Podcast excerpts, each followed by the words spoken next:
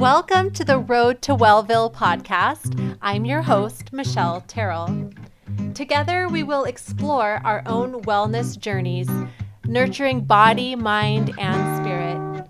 Join me as I talk to top wellness professionals from all over the world with a wide range of backgrounds and specialties. I invite you to discover, discuss, and design your own path on the road to Wellville.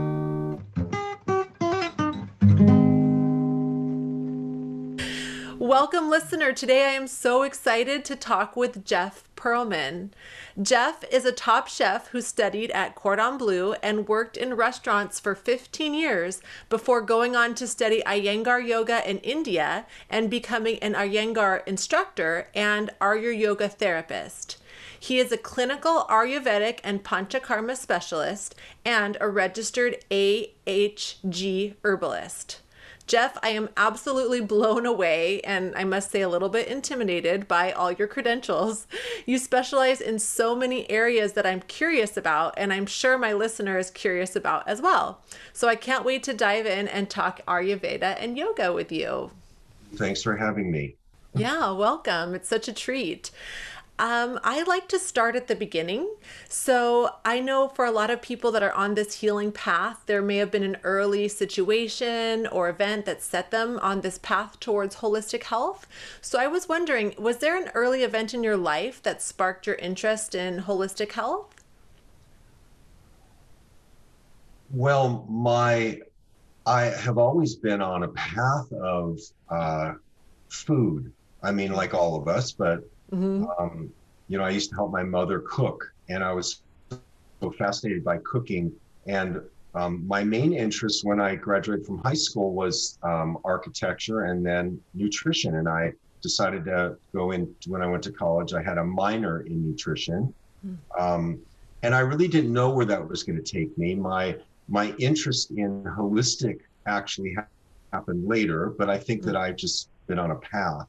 I studied uh, nutrition in college, but then decided to go off to uh, the Cordon Bleu uh, cooking school in San Francisco and then in France. And I worked and lived in France for a couple years and then New York and traveled all over the world and had a professional cooking um, profession. the belief about holistic, I always, for some reason, was grounded in nature, in herbs, in food, in the relationship that all this had with our existence. But it really wasn't until I sort of uh, started um, experiencing illness uh, in my life a little bit later that it really kind of took hold. I um, had a brother who back in the 80s um, passed away, and he was a yogi. Um, he was only 34 years old when he died. I'm uh, so sorry. Yeah. Well, you know, it was back in the days he had AIDS, and mm. it was back in the days when there was only AZT. So it was kind of a death sentence once you got mm. it. But my relationship with him was always very strong, and he was a very holistic minded person and a yogi mm.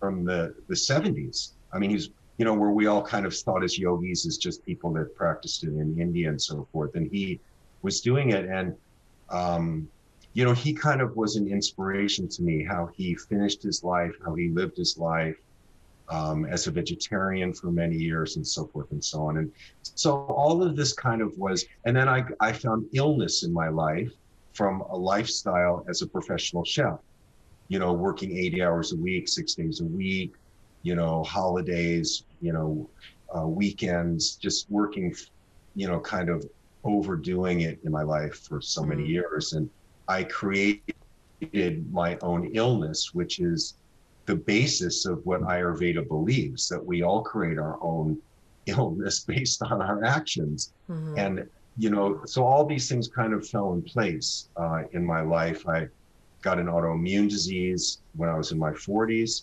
and I couldn't explain any of it. And then I uh, had an injury uh, running a marathon from, and I couldn't do that anymore. Um, and all this transitioned myself into yoga and then Ayurveda. and then herbalism, and um, and here I am today. Mm.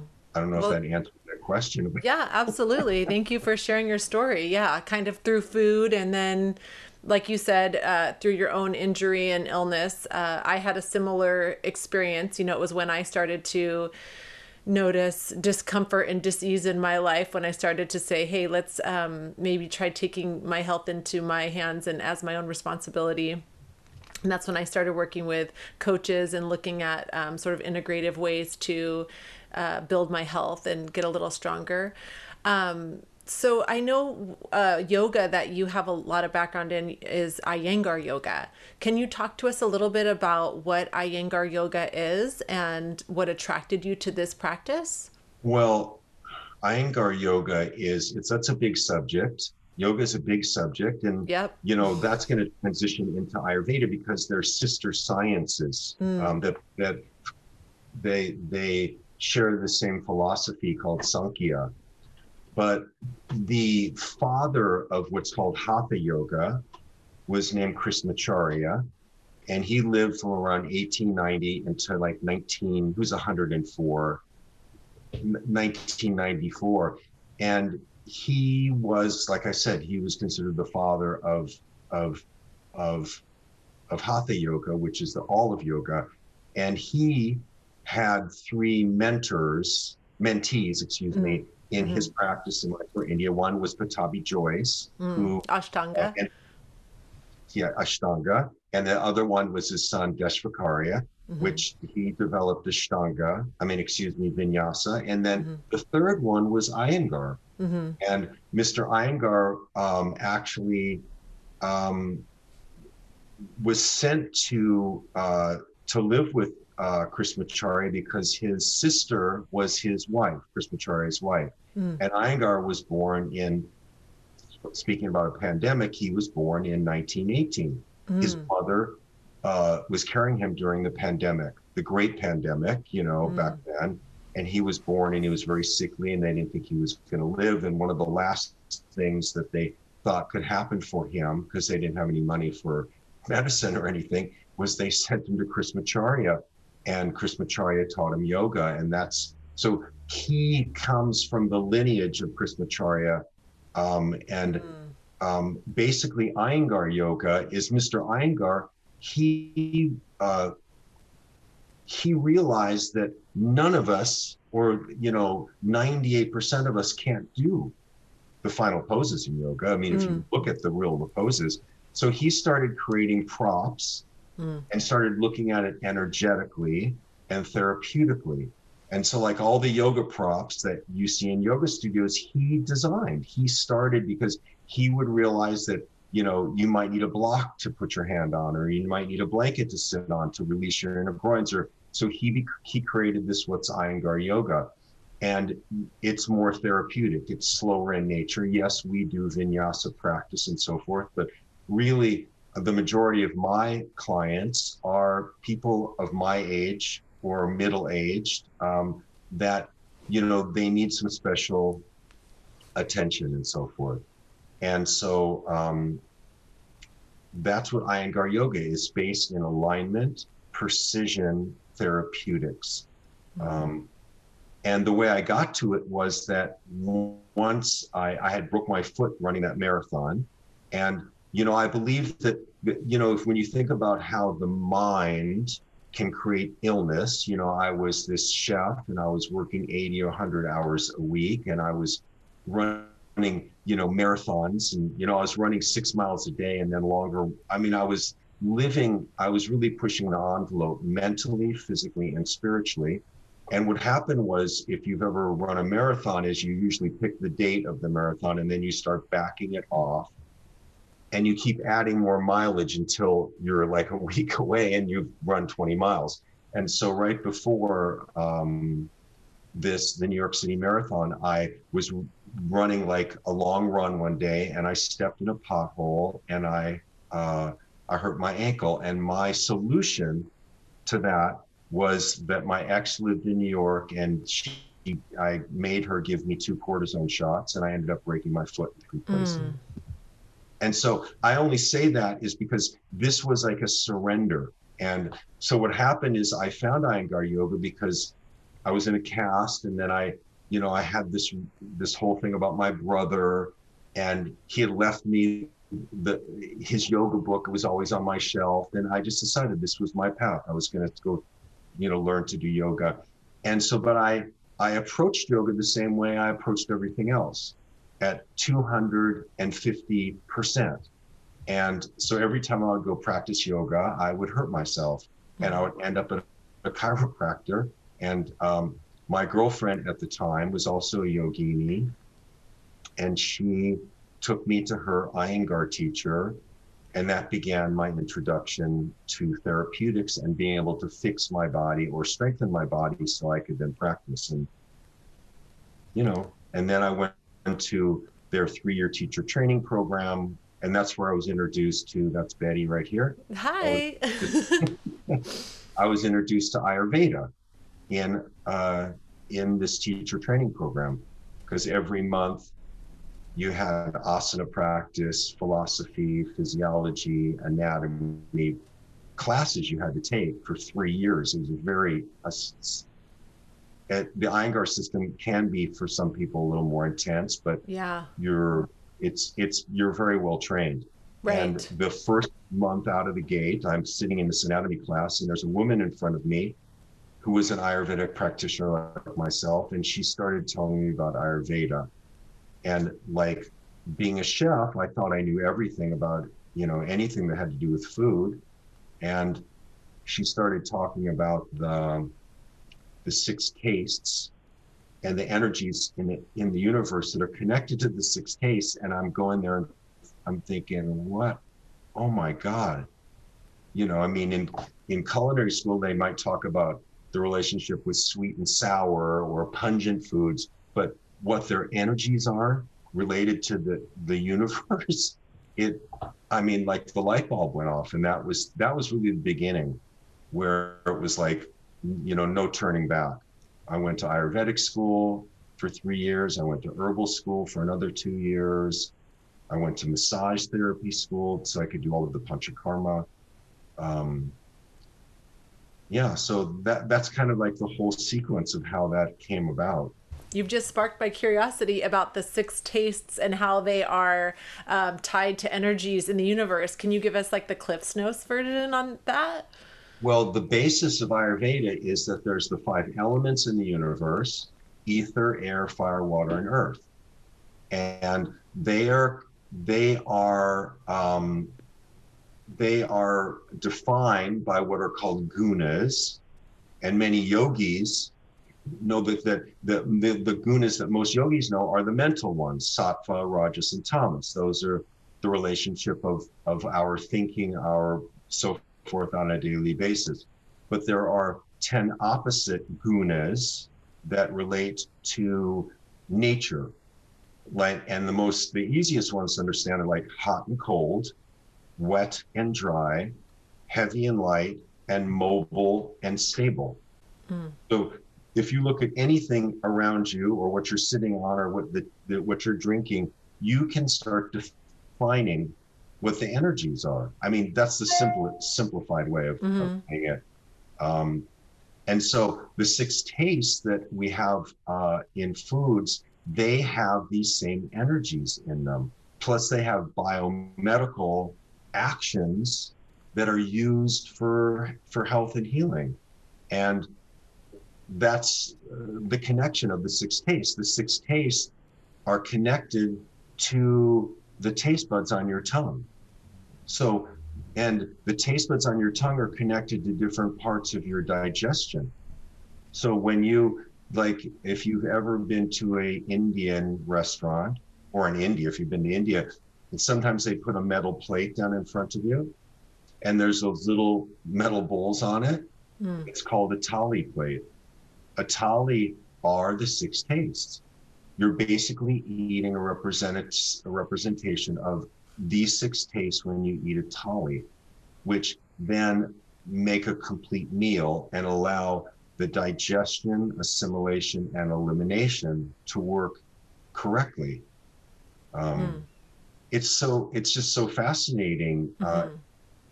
and simple. You know, if you just learn about, uh, and that's the first thing that, you know, in Ayurveda, when you work with clients like myself, the first thing you do is you you you treat the mind and you treat digestion. There are other tissues in the body which you know where disease will usually uh, find its way, but you always are starting there. The you start with the mind and you start with digestion, and the food is one of the easiest things to start with. Mhm. Does that answer the question? Yeah, absolutely. And I know that there's so much research and it keeps coming out, right, about how the gut and the mind are so connected Oh, unbelievable. too, right? It's Yeah. unbelievable.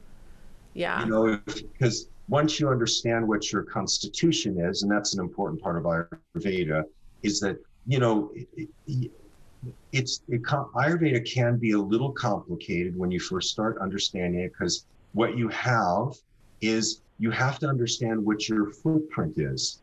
Everyone is different. This is what Mhm. makes Ayurveda so different is that we don't look to the symptoms. Of course, the symptoms are there, but what's causing the symptom? It's really the root cause of the illness that Ayurvedic physicians look at. Um, Mhm. and so once you understand what your constitution is, which there are the three doshas, so you have the five elements, you have the 10 opposites. So you can define the five elements, what their energies are. And then the three doshas are combinations of the five elements, vata, Mhm. pitta, and kapha.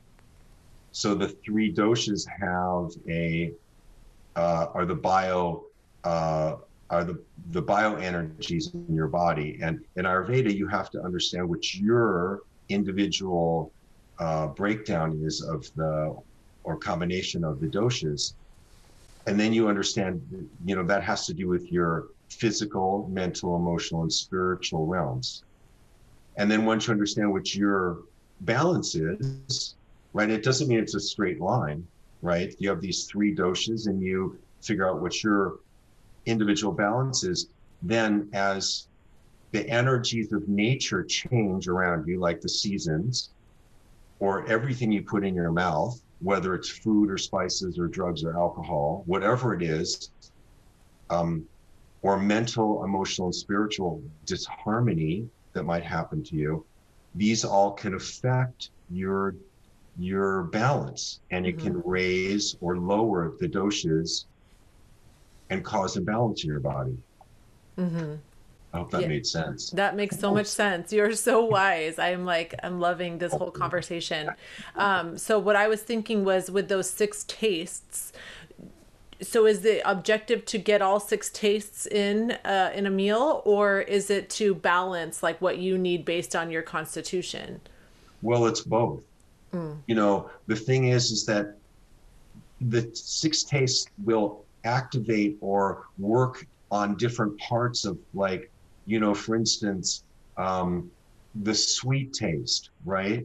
The sweet taste is used for um, um, for breaking down carbohydrates, where pungency and ast- astringent might be used for proteins. So when you eat when you eat the six tastes in uh, in it depends on your your constitution, right? So for someone like if you're more of a fiery kind of personality, right, um, or a, a pitta person, is what it would be called, mm-hmm.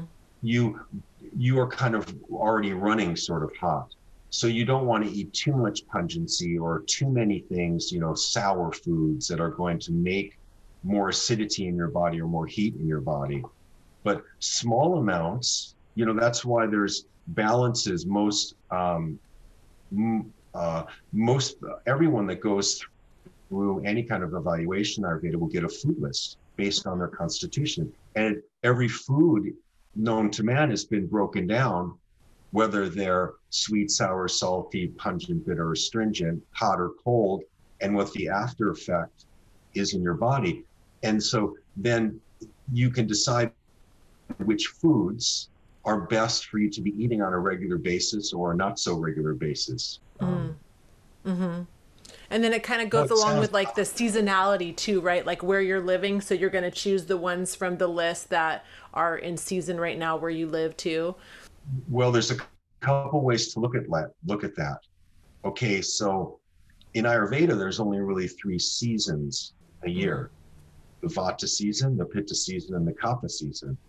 But in in um, because they they are in they're either in accumulating in energy or peaking or then or alleviating and so they it's always going like this when with the doshas so once you understand what your balance is then you can kind of see you know if you're more of an airy kind of person which is vata when you come into fall right when fall is lighter and windier and cooler vata has the same uh, energies as that, so you have more of a chance of increasing. So mm. to answer your question, um, it depends on the person's. You're always trying to, um, in the big picture, you want to be giving people like a food list or foods that are good for their constitution. But if you came to me and you had, you know, you were completely out of balance, you start with the season or you start with what's out of balance and then you would start with certain foods or certain practices to get things kind of in line and then you would move into what would be for your whole person to keep you in balance. Mm. does that make sense? Yeah so interesting. And yes i just i love that you've got this background of like a chef and this ayurvedic um, background you know they, they just seem to like marry each other so well especially when it comes to like the nutrition and not just about the nutrition in the foods but like the tastes are so important too which is really interesting um, so you told us a little bit about your transition from chef to ayurvedic chef can you tell us about how you became a herbalist you know somewhere and i was going to mention this earlier as we were talking but somewhere along the way i heard, and I don't remember where, or I read that food is medicine mm. and medicine is food. Mm-hmm. And with proper food, you don't need medicine. And the, it's, I mean, somewhere, I can't remember exactly where I saw that, but um, that always kind of stuck with me, mm-hmm. you know? Um, and that's sort of like the basis of, of how I see um, treating people yes, there are herbs that are good for that are considered good for cancer and you know arthritis and so forth. But it's really you always start with food. Mm. You know, food has the same energies that is in in herbs. Herbs are mm-hmm. food, and food is herbs. Um, so the, what happened is when um, when you go to a specific school, whether you go to Chinese medical school or you go to Ayurvedic medical school, you learn about their herbs. So I graduated uh, with a degree in with herbs from the Ayurvedic school, and you know somewhere along the way. So in Ayurveda, I don't know how much you know about this, but in Ayurveda, true Ayurvedic herbs are usually powders. Mm. So you you can take capsules or tablets, but many times uh, they're just powders you put in water in hot water and make a tea.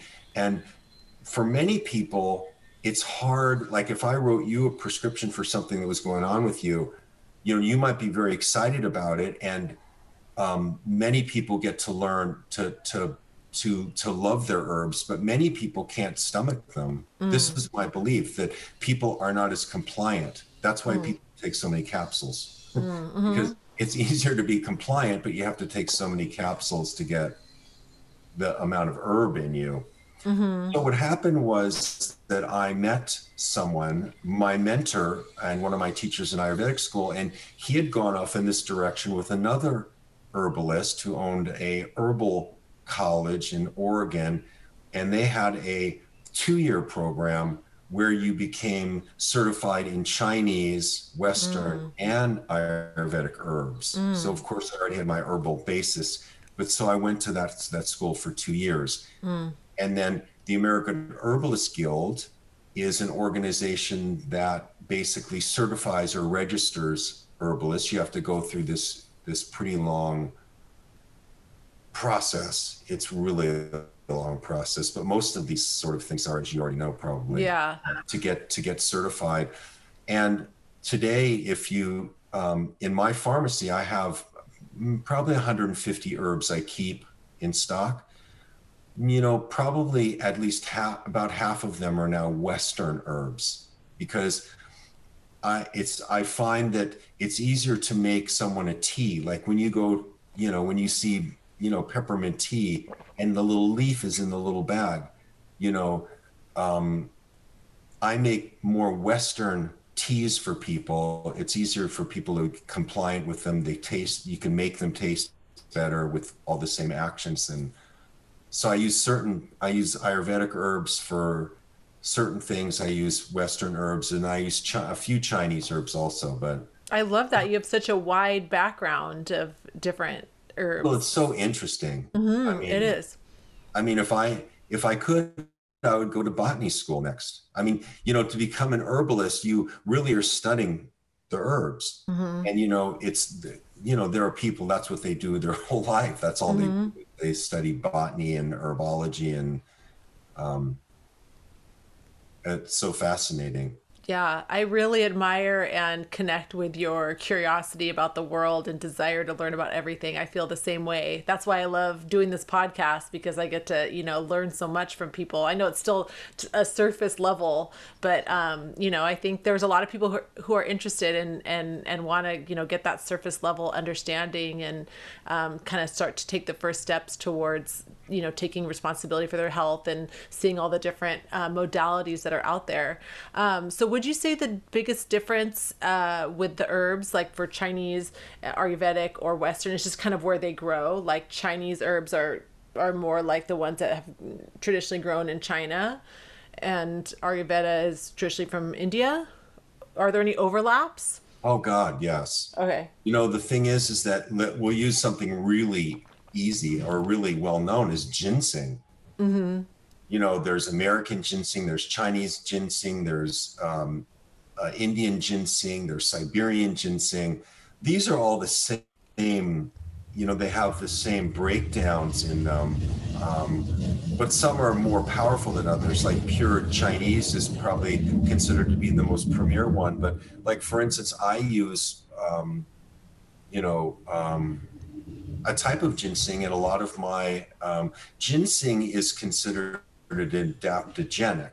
Mm-hmm. Adaptogenic are herbs that mm-hmm. are uh, that treat kind of the whole body and mind by what the body needs. I, I, I am not sure if you know about adaptogens, but um, I think it's kind of a buzzword right now. Yeah. So I'd love for you to tell us a little bit more about it. Well, the thing is with adaptogens is they can, there are many, many, many herbs that are considered adaptogens.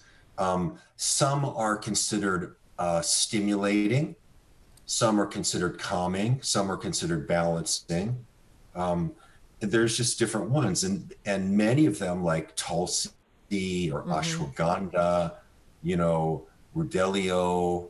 There's ones that are kind of um, that a lot of people are used to seeing, mm-hmm. um, or ginseng, you know, but it's they're not well understood about what they do. Mm-hmm. You know, like if if you have something going on with you, it will build that part of you. It will help that part of it. It's kind of a they're they're very powerful in that sense. Mm-hmm. You know, the thing about herbs is, you know, and this is this is why I'm here for myself is that you know, I come from this very um, place of doing everything 200% and the outside world and stimulation and, you know, but really what we're talking about is nature. You know, it, Ayurveda is the oldest known medical science known to man, right? So when you learn about Ayurveda, it can seem very strict when you go to like to Ayurvedic school, you know, but in today's world, someone like me, you have to take Ayurveda and bring it into the 21st century. It's like making people try to take, you know, herbs that are so bitter that they're not going to do it. And like, mm-hmm. you know what I mean? Or you have to bring your knowledge of nature, you know, t- to people. So um, I think nature is such a big word, even in the you know, even the, in the 21st century with everything we have around us that we're so overly stimulated all the time. You know, computers and, you know, everything. We're just so stimulated uh, with access to information. But, you know, you can still do that and then be in nature. Mm-hmm. You just have to make yourself go out in nature and mm-hmm. remember, you know, to breathe and to look at the colors and look at like right now it's beginning of spring, right? Mm-hmm. Or the first day of spring is on. Oh, tomorrow. Mm-hmm. Oh, no, on, uh, Saturday. Saturday. Saturday. Yeah. So I mean, you know, uh, just go out, just go to the farmers market and walk around mm-hmm. and look at all the asparagus and green vegetables coming back instead of all the heavy squashes and you know i think there's a lot of ways for us to connect with with our true selves and that's what ayurveda believes that we are spirit we are all spirit and you have to connect with that spirit. And when you forget that that connection with spirit is when things start happening. Mm-hmm. yeah that makes a lot of sense. I know we were talking about something earlier off the podcast and i've sometimes get that feeling of like i am you know I, I need to come back to my nature. I need to come back to my spirit. I need to come back to my true self. And i definitely think that um, we were talking about yoga nidra in a different podcast. That, that helps me. But just being out in nature too like what we were talking about like you're saying you know just taking a walk somewhere beautiful or you know eating whole foods. There's so many different ways. The sounds of nature right? There's so many different ways to kind of let my body and my spirit absorb that nature element even when i'm yeah, well, so also, you know taking your kids hands and walking you know taking a walk and introducing you know just you know yesterday we were watching did you ever see the the biggest little farm, the documentary, The Biggest Little Farm? No. It's about this couple that bought a farm up in Moorpark, California, mm-hmm. uh, 200 acres, and it was dead. The earth was dead, and it it's over seven years. This this document. I'm going to send you the link for this. I would love to. Oh my God, it's just so amazing. You know, um, watching mother nature come back to life and how they brought this farm back to life and mm. all their animals and all the problems and the pests and the it's just you know i mean there's so many ways to connect mm-hmm. you know mm-hmm. in in yoga and in ayurveda you know there are very specific things that are talked about in how you connect with yourself but you know part of it is that you know you can find your true self in there's in yoga if you've ever heard the word tapas mm-hmm. tapas tapas is like the burning desire now yogis will say that that burning desire is how you bring that that burning desire into your physical practice mm-hmm. but i think that it has a bigger meaning than that mm. you know maybe you're a photographer maybe you're a chef maybe how do you how do you bring um, that energy, that creativity into your spiritual life. And your spiritual life can be more than, you know, counting mala beads and chanting and mm-hmm. you know, it's a passion, a, a, creativity. Yeah.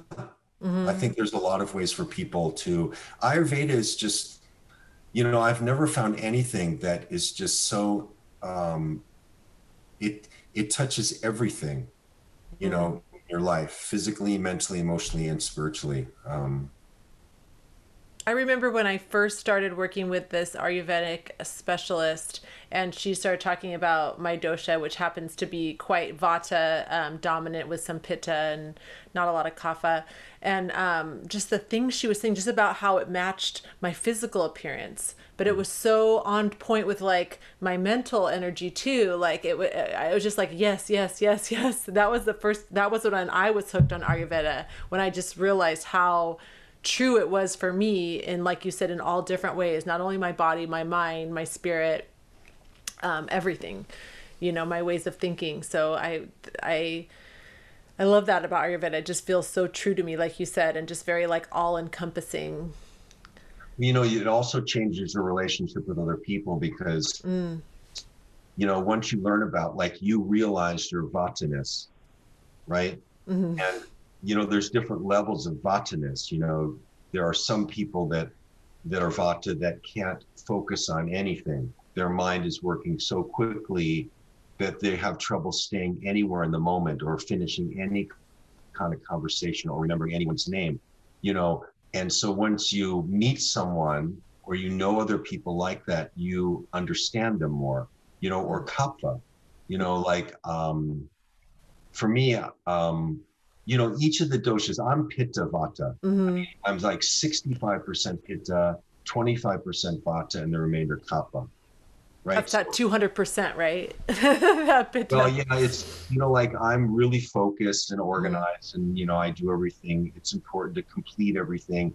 You know, each of the doshas has um, characteristics, but once you learn about them, my, um, each of the doshas, then you can be much more forgiving of other people. Mm. You know, in relationships, you know, like a kapha person are very, kapha is water and earth element. So they're very heavy and wet. So if you think of that kind of person, they can be larger, heavy, slow, you Mhm. know, very um, uh, loving, Mhm. um, but hard to make a decision and very hard, hard to move, right? It can be Mhm. very challenging for, let's say, a pitta person that has, you know, let's make a decision and let's go right now, you Mhm. know? Um, so Yeah. Ayurveda, is just, it's amazing. I mean, it's Mhm. amazing how just by you understanding yourself, how you can understand everyone else and, and, and their true natures. Absolutely. And I just was thinking when you were saying that too, as a mother and as a teacher, because I also teach young children, um, that it's so I never thought about it really. I do think about my own children, but not so much with like the students I teach. But you know, everyone learns differently. It's kind of like those different learning styles. You know, I have those kids like those vatas who are learning things quick, but maybe forgetting them and hard to focus. And then there's the kapha ones who maybe take a little bit longer to get it, but then once they get it, they're holding on to it, right? And then I got the pitta overachievers. So it, it- it's Yeah, it's kind of a nice way to think about it as a teacher too. you got it right there. And it's challenging. You have to be patient. You know i uh i had a girlfriend that was very kapha. And you know i was like you know three miles ahead trying to plan everything and get everything going. And then you know she would want to stop and think about everything for a few days. And it, it's challenging. And then uh, it's funny because then i got into ayurveda and then i understood afterwards that that was just that's her nature you know and it's beautiful. Maybe it doesn't work right uh, for me but um you can be much more forgiving i think. Yeah, realize everyone's got their own uh, way of operating that works for them. it's so amazing when you know ayurveda and yoga like i said were our sister sciences. They were first mentioned in the vedas. The vedas if you don't know are the first documents of india. You know 6500 years ago this the, these two were mentioned in the rig veda together yoga and ayurveda because they shared this sankhya philosophy uh, which believe is is based in the five elements. Um, you know it's just fascinating when you think of something that old and then here we are in 2021 Yeah, it's been working for people for a long time if they keep doing it, right? have you ever been to india I haven't, but I would love to go.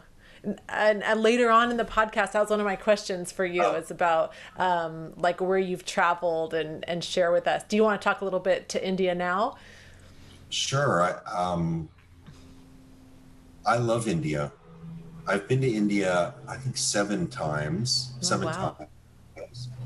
And originally, I went there because as an Iyengar teacher, you, well, when Mr. Iyengar was, uh, it's still, it's still um, ex- expected. But when he was alive and his daughter were alive, who really ran Iyengar, now the granddaughter and the one of the sons is in charge of it we were expected to go to India every couple years. Mm-hmm.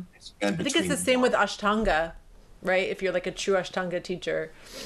I don't know that, Mm-hmm. um, but we would have to go to Pune for Hmm. between four weeks and eight weeks. We could decide how long we wanted to stay and study with them. And every time the you know every time you know it's such a big a big um, trip. You know it takes Hmm. 25 hours to get there wow. it's like a huge trip and and india can be challenging. It's always challenging. India is always a challenge because we're all used to this you know let's have it right now. And you know there it's like you know as soon as you step off the plane the first time i stepped off the plane and i put my foot on the ground i knew that something was going to be different. I just knew it because of the you know the history and so forth. And so and i've gone there a lot um, and what I started doing is that every time I went to India, I would go one or two other places because it's such a huge place. And so I've traveled around most of India over the years, but in the past, let's say four years, last year doesn't count because I didn't take, I take a group to uh, India each year for what's called Panchakarma, uh, which is the detoxification. Um, last year we had to cancel, of course, but uh, really for the last four years, because of pollution, I have been just going to Kerala. I'd go to Pune to study for a couple weeks, but then go directly down to Kerala, which is down near the tip of India. It's the last state, uh, you know, where the tip of India is at the bottom of the country, which it's much, uh, you know, India is plagued with a few things and and um, pollution, you know, in the cities, in hmm. Delhi and so forth. It's pretty overwhelming. Wow. It's pretty overwhelming. I'm not trying to talk anyone out of going. No, just- yeah. you know but you know it's a different country you know they still burn their garbage mm. right i mean there's smoke you know that's one of the things you realize when you go there is you smell that smoke mm. people burn their garbage they don't have garbage trucks driving down the street there Yeah. It does seem definitely like a like a culture shock for It's a culture shock. Western people. but it's very colorful and the thing that's amazing about india are the people um, just unbelievable i mean yes I'm, there's corruption there um, but for the most part people are so grounded and spiritual and um, so yeah i've traveled i've gotten to travel all over Beautiful. But- well, yeah. you mentioned panchakarma. So that was one of my questions and something I'm curious about. Can you tell us what panchakarma is? Panchakarma means the five actions. And Panchakarma would be called the Ayurvedic detoxification and rejuvenation practice. Now, again, you always have to remember when you talk about Ayurveda how old it is. You know, so these five actions that are done in the body, um, for the most part, they, they're not done um, all the time anymore because there's more health and so forth. Um, what happens is that there are two main times of year which you, you do. You can do it anytime, but there are two main times when you usually do it. And one is right now during the spring. So as you leave the winter, the wet, the heavy, the stagnant months, you know, you maybe have accumulated weight in your body, some uh, allergens, there's allergies in the air being in spring. You would want to cleanse all that out. So this is like the premier time to do it, like in the springtime. The other time is in the fall when you're leaving the heat of summer, you know, um, the humidity and so forth. You want to cleanse. Um, so what it is, it's a process that, for the most part, takes ten days. Um, most, if you went to India to have it done, um, you know, you can find shorter uh, cleanses to do but you there's three parts to it. There's the pre-cleanse where you're let's say reducing so let's say if you were going to do a 10 day cleanse maybe the first three days or four days you would stop eating you know animal products cheese uh, sugar caffeine. You start reducing things out of your regular diet. And then there's a four or five day period where you do um, so the idea in Panchakarma is you want to move all of the toxins out of your extremities, right? Which move through the lymphatic system, right? Um, which is kind of the the sewer system in the body um, for the the blood and cells, and then it goes. The lymphatic system goes back to your heart, and then it goes out through purgation or elimination. So during five days, the next five days, what you would do is you um, you you eat certain foods, you take certain herbal medicines, and you have uh, physical therapies done to you, which is called abhyanga. Mm. Abhyanga is a massage that's done. It's a synchronized massage. In India, there's two people doing it to you, and the synchronized moves the toxins out of the extremities. Um, you know, but you, you, can do you can do minor cleanses at home. You can do abhyanga to yourself, and so there's a few practices that are done uh, to clear the nasal passages. You know, in the old days, um, there was bloodletting mm. done uh, because of heavy metals in India. Um, there's rejuvenation. Uh, so it's it's really kind of a, uh, in India, I take people to a place in Kerala for two weeks, and we mm. have it. It's in a resort in a hospital, and it's right on the ocean. And every day you have two uh, hours of body therapies done to you. So, for instance, let's say that you have skin issues, or let's say your eyes, you're having eye issues, uh, or you're overheated, or you have uh, whatever it is when you do panchakarma, you identify what's out of balance, and then that's what you treat because mm-hmm. there are many body therapies, there's different herbs and so forth you use to help you, right? Uh, to bring yourself back into balance. Um, so then in the in the end of the panchakarma, you rehydrate yourself, you rejuvenate yourself. Um, so it's just beautiful. It's a mm. beautiful process. Um, mm-hmm and that you can lovely. it's expensive it's expensive to do in the united states mm-hmm. it's very expensive um, you know i do uh, home cleansing for people here mm-hmm. where you do it you go home but you only you come here for the initial uh, consultation and learning how to cook the kitchery. because during mm-hmm. this whole thing you're eating certain foods and mm-hmm. um, but then you just come for the body working depending on mm. what you need mm-hmm which includes, you know, Abhyanga or Shirodhara. I, you probably know what that is, the warm oil over the mm. forehead. Have you ever heard of mm-hmm. that? Mm-hmm. Yeah. Um, you know, let's say you're having heart problems. You know, in India, you you take garbanzo bean flour and you make something called a basti, right? You can put it on your eyes. You can put it on the. It depends where you need it in your body. Mm. And uh, so, let's say if it's a heart basti, it goes over your heart, and then you're lying on a table, and a medicated oil or ghee is poured into this this little dough dam mm. Uh, or in your eyes. It's I have it done to my eyes because I'm a pitta person and I have a lot of fire there.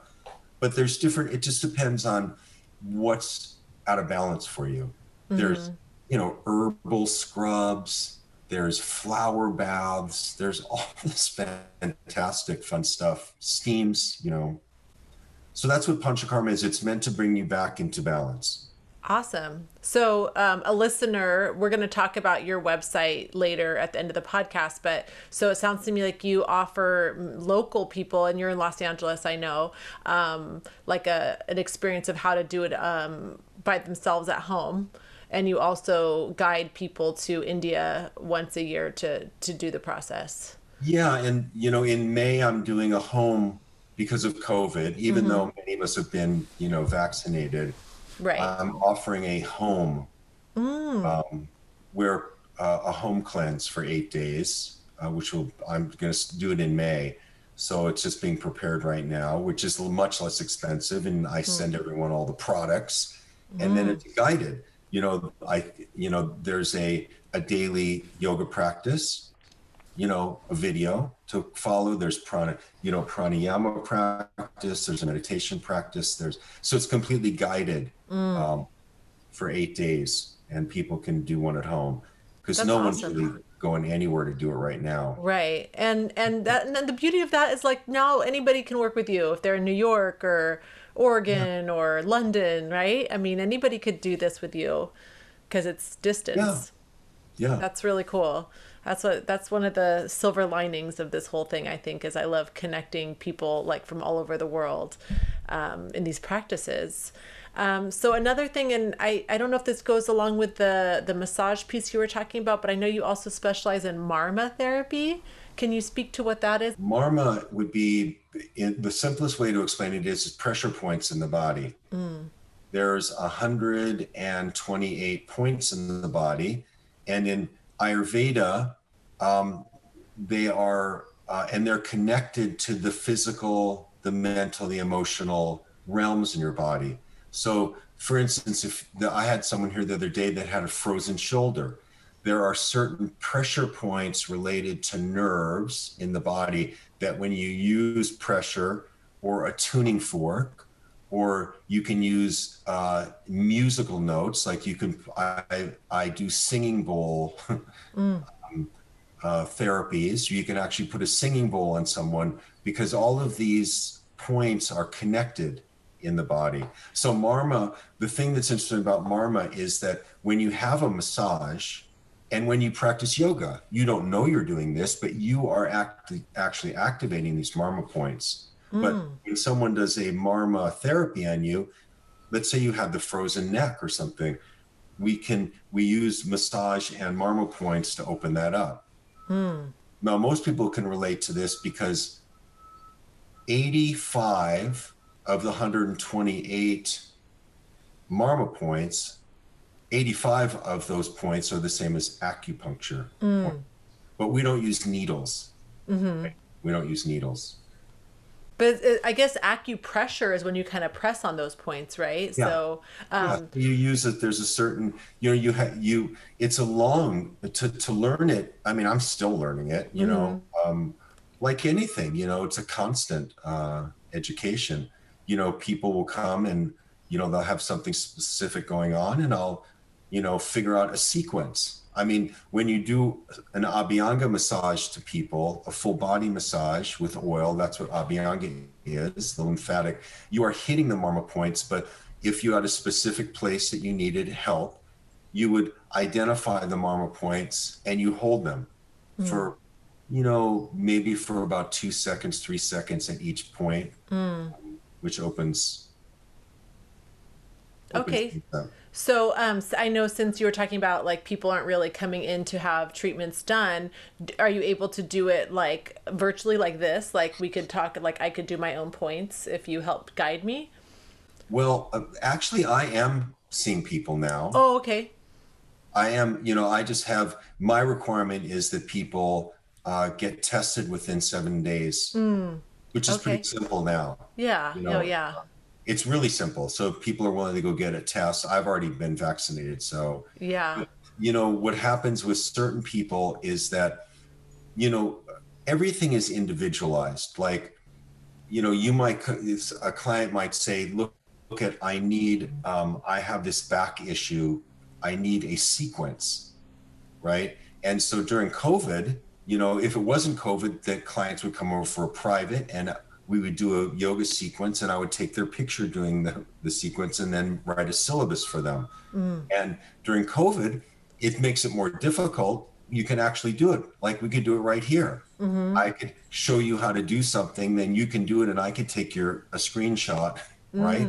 And mm-hmm. send you a syllabus. It's the same with Marma Marma is hard because you have to find the correct. It's it'd be mm-hmm. hard to show you. There's a few very obvious ones. You know, the third eye, the crown between the nose. You know, the the corners of the eyes. Mm. But when you get into the back and so forth, or it, you know, people can't access a lot of them. But mm, yeah, yes, you can. You you, you can.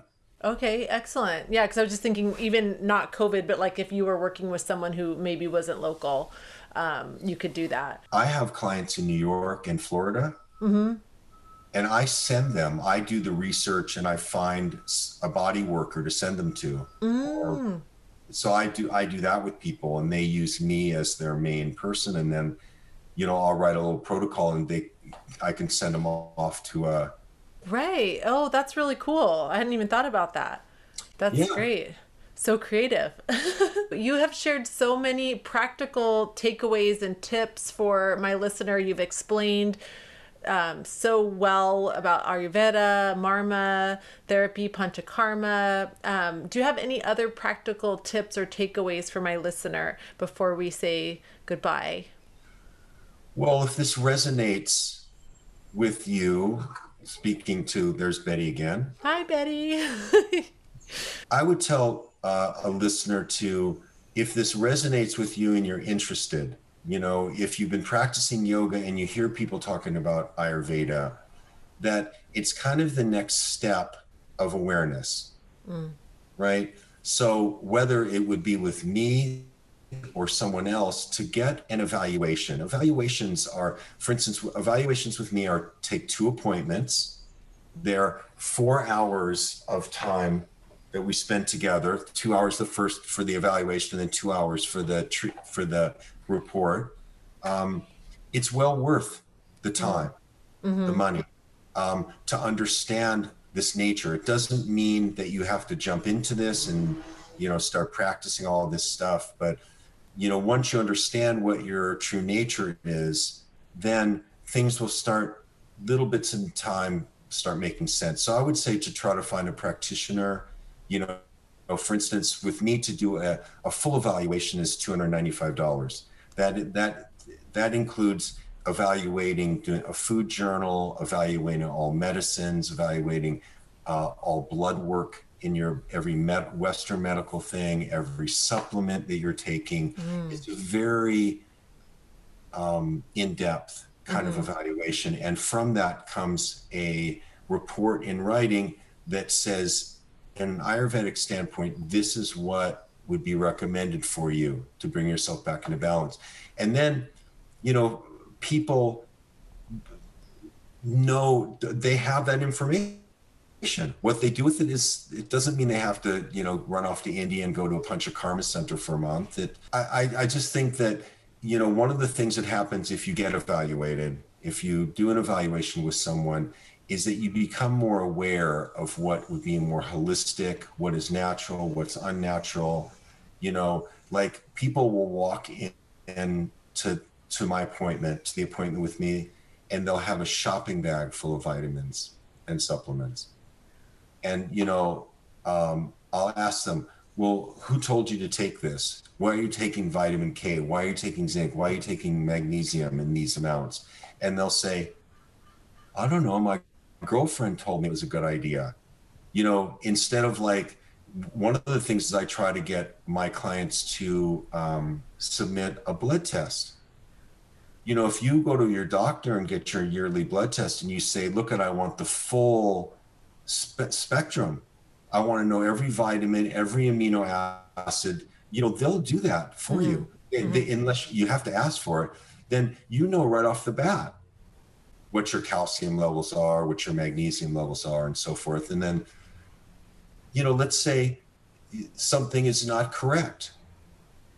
You could probably just eat the proper food. Mm. I think it's so much can be done by the diet to begin with. So I like your recommendation of the initial screening and you mentioned, you know, $295 or something like that. I think that's less than I paid for my initial um, appointment when I first started working with an Ayurvedic specialist, and it was so life changing. It, like you said, it was so it was like this new level of awareness for me, where now I could see where my balance was, and she made a few little recommendations, and I kept working with her, and I love that she just gave me like little pieces of homework that were just digestible little pieces every time. The great part about working with her was that it just it wasn't overwhelming, you know, so that's yeah. why I decided to keep seeing her. Um, but yeah, just that first consultation was so eye opening.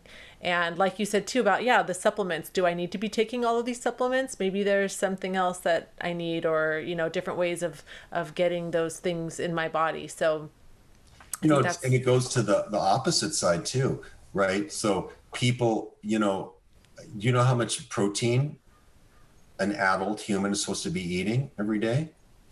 Is it like the size of your fist or something? I'm oh, not sure. No, no, that's it's like it's like maybe three ounces a day. Oh wow.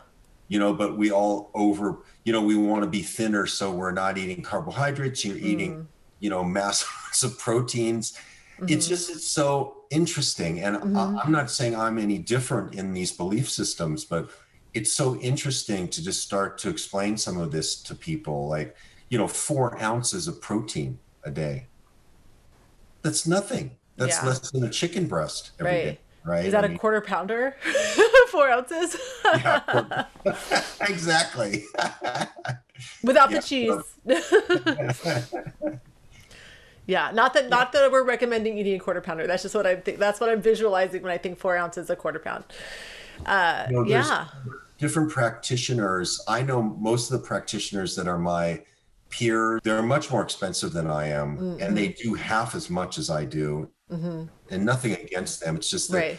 you know, I, I like to do everything like complete. So like, you know, analyzing people's supplements and so forth is not something that that's usually a separate appointment, but I like to give people all their information to what to work with. And a lot of the people I deal with are more the yogis. I mean, really, I'm more based in yoga.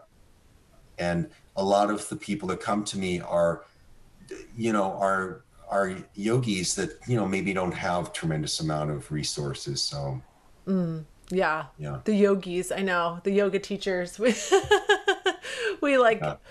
a lot of times I know don't get paid what we should, I guess. Um, especially me, right? yeah. Um, so thank you so much for sharing all that. Um, how can my listener find you? Well, you can always Google Jeff Perlman.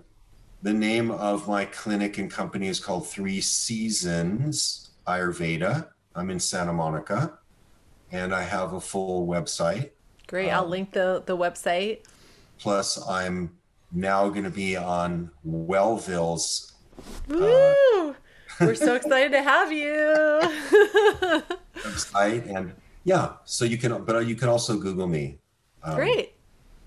Awesome. Well, I will link that and um, Facebook. Should I link Facebook? Sure. You know, Great. and if people find my website, um, I offer a free 30 minute uh, initial consultation to, you know, answer questions and so forth. So it's very open. You know, they, you'd find that on the front page of my website. I offer, you know, free um, classes on Ayurveda each month, once a month. Um, Oh, exciting! So you have a do you have a newsletter that listeners can sign up for when they go to your website? that's also right next to a little box that says schedule your phone call, your free phone call. Yeah, no, I have a newsletter. I send out two a month, and um, they're they're based on what's happening right there in the seasons. First, you know, like there's one coming out on the next one's April first, and it's on s- spring and detox, Ayurveda spring detox. Excellent.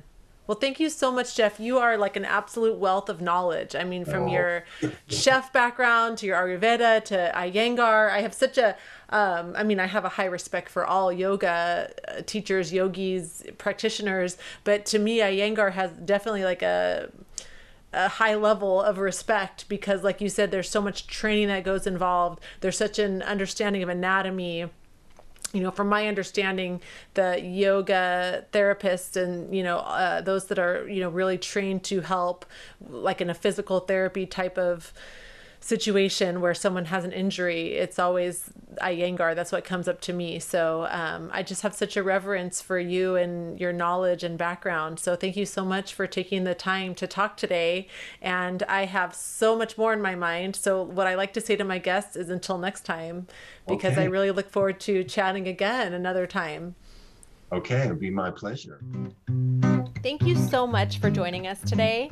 To learn more about today's guest and a wide range of other wellness professionals, please visit our global wellness community at wellville.com. W E L V I L.com. I look forward to meeting you next time on the road to Wellville.